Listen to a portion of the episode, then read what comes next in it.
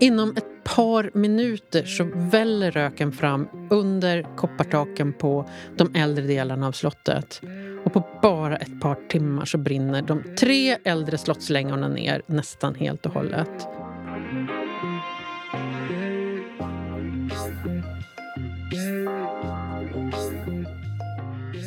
Välkommen till Arkivpodden från Riksarkivet och det tredje avsnittet i serien om arkiv och beredskap med mig, Andrea Grängsjö och Marie Lennersand som är säkerhetschef på myndigheten. Den här gången har vi valt att kalla avsnittet Den värsta dagen i Riksarkivets historia. När var det? Det var när slottet Tre Kronor brann ner 1697. Och eftersom Riksarkivet låg på slottet på den tiden så gick det riktigt illa.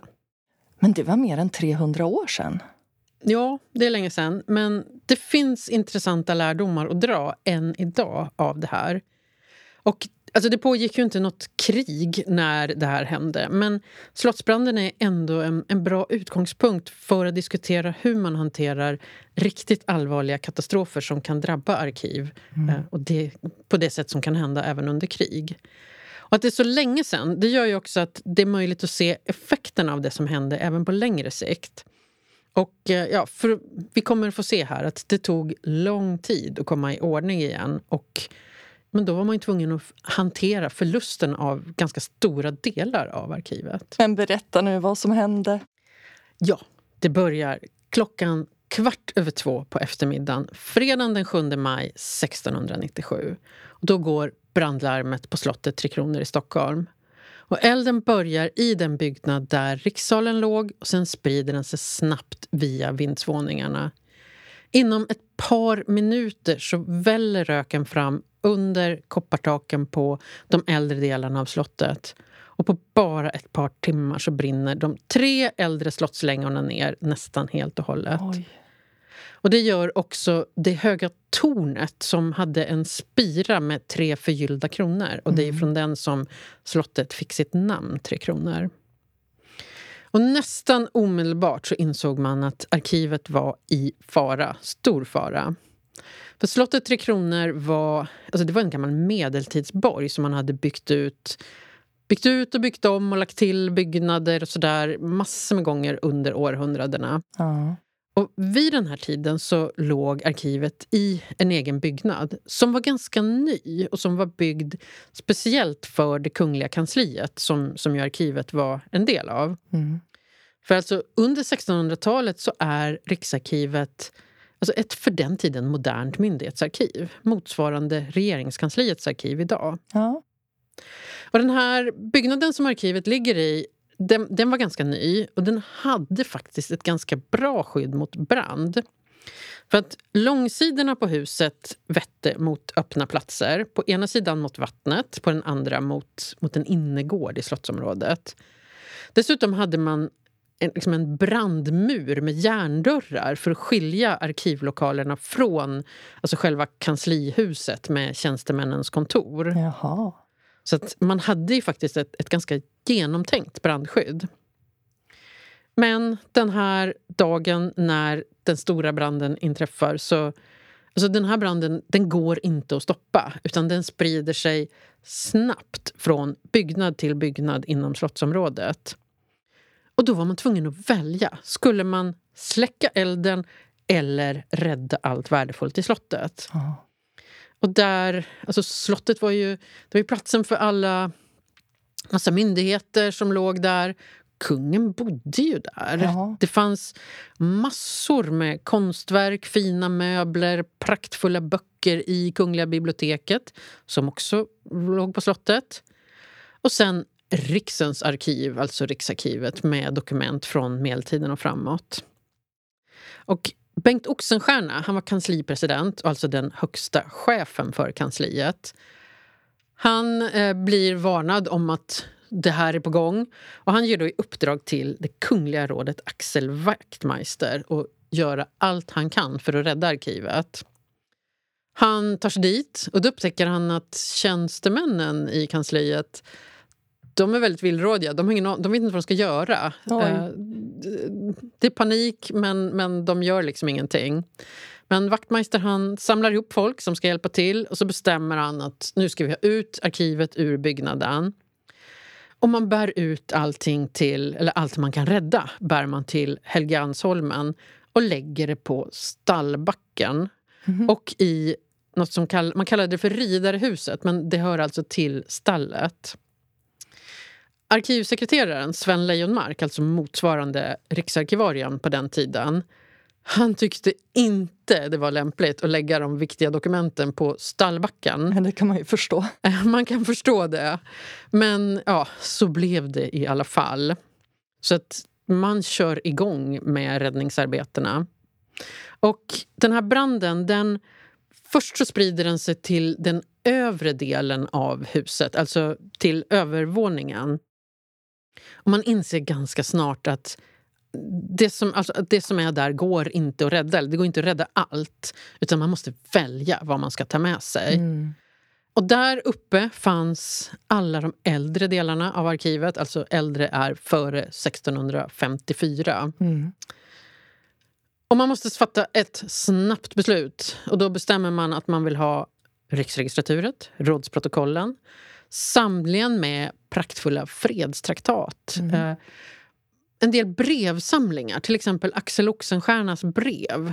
Och sen ja, men annat som man liksom rycker med sig, som man kan få med sig och som man tycker ja, men det här verkar viktigt. På nedervåningen så är det lättare. För dels, dels är det ju markplan, så det är ju mer bara att ösa ut grejerna.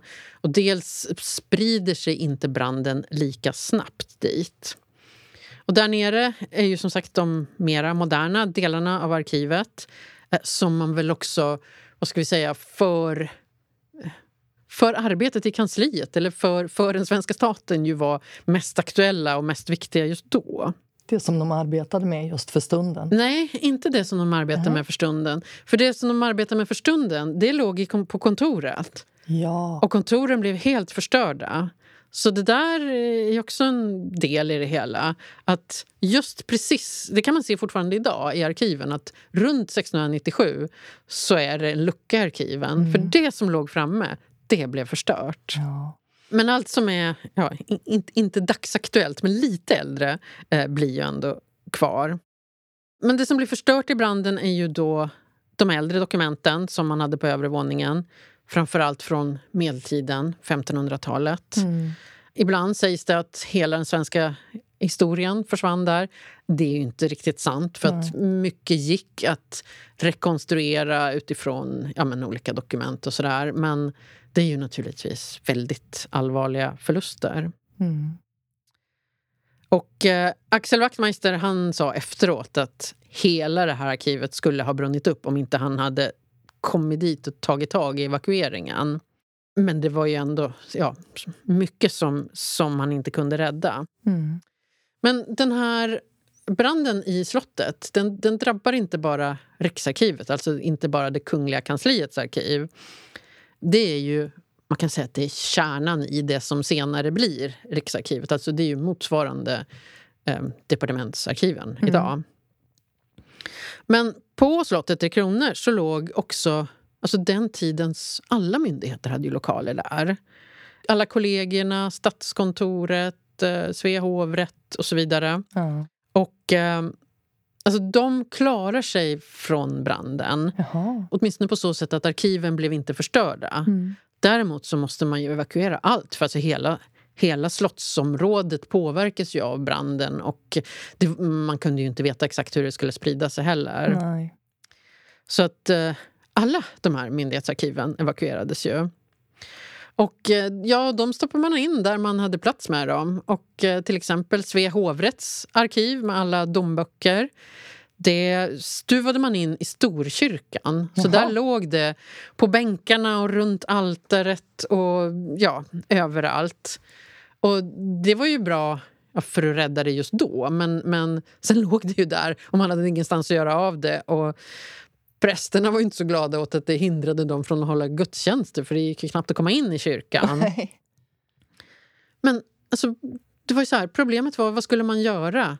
Man behövde lokaler till inte bara kansliet och Riksarkivet utan alla myndigheter behövde nya kontor och nya arkiv. Och ja, så stort var inte Stockholm på den tiden att det fanns lokaler till det överallt. Så det var ju jättekris för, mm. för myndigheterna, men liksom för, för Sverige. Mm. Och eh, alltså När elden är släckt och man har konstaterat vad som är förstört och vad som har klarat sig um, Först skulle man ju hitta lokaler som man kunde stuva in så att inte arkiven regnade bort om de låg ute. Ett omfattande arbete. Väldigt omfattande arbete. Under de år som följde så flyttade Riksarkivet runt mellan olika hus och det blev, det blev aldrig riktigt bra. Det är många olika flyttar innan Riksarkivet till slut, eh, i slutet av 1800-talet kan flytta in i de lokaler som, som är specialbyggda för Riksarkivet på Riddarholmen och som idag kallas för Gamla Riksarkivet. Oj, så dramatiskt. Det där var ju väldigt länge sen, eh, 300 år sedan. Finns det saker vi har lärt oss av det som hände och som vi har användning för idag? Det finns faktiskt en hel del. Uh, för Man kan tycka att ja, men på den tiden, vad visste de om olika saker? Men mm. Uh, jo, uh, det som hände där finns mycket lärdomar av. Och jag menar, sån här vanlig krishantering om hur man evakuerar och allt möjligt sånt där Uh, ja, det, det, är inte så jättestor skillnad idag. Till exempel är det ju så här att alltså, det framstår ju som väldigt oklart hur man skulle evakuera. Ja. De, de, blir panikslagna och handfallna. Och det är sån här, man måste ha koll. Hur gör man? Vem gör det? Och så vidare. Och jag menar, man hade ju brandskydd och liksom viss säkerhetstänk i lokalerna. Problemet är ju att det som händer är det är liksom på en nivå över vad man har planerat för. Ja. För att det är väldigt svårt att tänka sig den typen av kriser när jag menar, en explosiv brand som eh, jag menar, så många olika byggnader blir förstörda på så kort tid. Mm. Det, hur, liksom, hur, hur bra säkerhetstänk man än har så, så är det väldigt svårt att skydda sig mot. Mm. Och det är ju verkligen liksom, ja, en, en lärdom av det här. Mm. Kanske är det så att man, man måste inse att vissa saker kan man inte skydda sig mot. Nej. Men man kan ju försöka minimera skadorna i alla fall. Absolut. Och sen en annan sak när det gäller evakueringen där som ju ja, men verkligen är värt att tänka på. Jag menar som vi hörde där så... Alltså, man, man ser till att alla som finns i närheten hjälper till att bära ut saker. Mm det här att alla hjälper till, det är ju en jättestor risk. För att naturligtvis är det ju så att i det så kan det ju vad ska vi säga, nästla sig in personer som de kanske vill stjäla någonting eller förstöra någonting eller ja, men komma åt känslig information. Eh, det måste inte röra liksom, Sveriges säkerhet men det kan ju vara någonting ändå som man eh, ja, passar på att förstöra. Det så, att folk hjälper till behöver inte betyda att de, att de är välvilligt inställda. så att säga. Nej. Så man måste ha koll på den situationen. Ja. Och sen, alltså, Det man ju ser i den här historien är just det här evakueringslokal. Vad gör man när man helt plötsligt blir av med de lokaler man har? Så att man inte behöver lägga allting i stallet. Nej, precis. Och just det här att alltså alla myndigheter samtidigt blir av med sina lokaler. Det är ju en sån sak som kommer fram i diskussionerna efteråt. Att ja, men alla myndigheter kanske inte ska ligga i samma... Egentligen är de ju inte i samma hus eftersom Nej. slottet var ju flera olika byggnader. Men man inser ändå att det, det kanske inte är lämpligt att de är på samma plats. Mm. Det är ju praktiskt, för man kan ju, kunde ju enkelt gå mellan olika ja, men ha möten med varandra och sådär. Men, men eh, det har ju sina risker också. Jo. En väldigt viktig lärdom av det här är ju att det handlar inte bara om att evakuera arkiv utan när man får ut arkiven så, så hamnar de ju i, i, i oordning. För det säger de ju om alla de här myndighetsarkiven som man ja, men räddar oskadda så är det ändå så att ja, men, när man evakuerar så kommer de i oordning. det är väldigt mycket jobb att få det eh, rätt. Um, så det är ju också en sån här sak som... Ja, men att, att rädda arkivet det, kan bety alltså, det betyder väldigt många olika saker. Mm. Och om det i värsta fall är så att man knappt ens kan identifiera vilka olika dokument som hör ihop så ja, då är inte så mycket vunnet kanske. Nej. Men när elden var släckt, hur påverkade det här Riksarkivet liksom längre i, i tiden framåt? Mm. Ja, alltså det är ju, det är ju stor, ganska stora delar av arkivet som, som är förstört och skadat. Uh, och det är ju naturligtvis ja, men ett problem. Man blir ju av med... Uh, alltså det här är ju, som jag sa, ett, ett myndighetsarkiv som man ju använder. Mm. Och det är ju uh, ja, mycket svårare att bedriva verksamhet när man inte har sitt arkiv. Mm. Men sen också, ja, men som jag sa, det var väldigt mycket arbete med att få i ordning sånt som hade ja, men, hamnat i oordning. Och jag menar, för de olika myndighetsarkiven så är det tydligen så att ja, men, de får ihop det hyfsat enkelt. Ja. Men för Riksarkivet var det där väldigt mycket värre. Ja. Det finns en del som man ja, man liksom aldrig riktigt får koll på. Det är faktiskt så att alltså dokument som man inte visste riktigt var de hörde hemma de, de la man i, i stora lådor och som man sen förvarade. Och, alltså fortfarande på 1800-talet hade man såna jättestora lådor som, som man inte hade kunnat ta tag i. Eller som, med, med dokument som man inte liksom hade kunnat identifiera riktigt var de skulle hamna. Ja. Och En del av det där kommer att ingå i det som man kallar ämnessamlingar på Riksarkivet. Mm. Alltså så att man kan se menar, att de här dokumenten handlar om menar, ett visst tema och då kan vi lägga dem ihop. Men rekonstruera det myndighetsarkiv där, där de hör hemma kan man inte. Men alltså, allt det här det är ju jättestor arbetsinsats. Och alltså det betyder att verksamheten blir ju lidande för man måste ägna jättemycket tid åt det här mm. som man ju naturligtvis hade kunnat göra någonting, någonting annat med sin tid. Ja. så att säga. Uh, så att det påverkar ju verksamheten under väldigt, väldigt lång tid. Mm. Men var det här verkligen den värsta dagen i Riksarkivets historia? Jag skulle inte vilja att det blev någon värre. det som händer är att stora delar av arkivet blir förstört och eh, jag menar, arkivet blir hem, hemlöst för lång tid framåt. Mm. Men det är intressant för att det här är ju vad ska vi säga, en ganska definierande händelse i Riksarkivets historia. Vet man ingenting om Riksarkivet så känner man ändå till slottsbranden. Ja. Och det är ju ganska, det är en rätt vanlig fråga. just såna, ja men Allt blev väl förstört när slottet brann? Och så här, nej, allting blev inte förstört då. Men, men eh, det är ändå så att det... Ja, det påverkar verksamheten otroligt mycket. Och um, ja, Den äldre historien blir mycket svårare att forska om. Mm. Det fanns väldigt mycket dokument kvar som gick, gick upp i lågorna där. Ja. Men det här, alltså det är ju... Det är ju en sån katastrof som inte går att skydda sig mot. Mm. Utan det handlar ju om hur man hanterar situationen. Mm. Uh, och det, ja... Då är det bra att ha tänkt innan. Man måste ha tänkt och planerat. Ja. Och det kan, ju, det kan ju verka så här, ja, som någon slags domedagsscenario och planera för ja, men, saker på den här nivån. Och Man ska naturligtvis inte sitta och oroa sig för att det ska, att det ska hända så här allvarliga saker. Men det kan ju ändå vara, var bra att ha tänkt tanken så att man ja, men, inte står där handfallen som de där eh, stackars tjänstemännen i kansliet och ser när det brinner. Ja, Ja, tack Marie. Det här var det sista avsnittet i Riksarkivets serie om arkiv och beredskap. Tack för att du har lyssnat på Arkivpodden. Podden som vill sprida kunskap, tankar, kultur och öka intresset för arkiv och samhällsviktig information. Vill du veta mer om Riksarkivet? Gå in på riksarkivet.se. Vi som har gjort den här poddserien är Andrea Grängsjö och Marie Lennersand från Riksarkivet.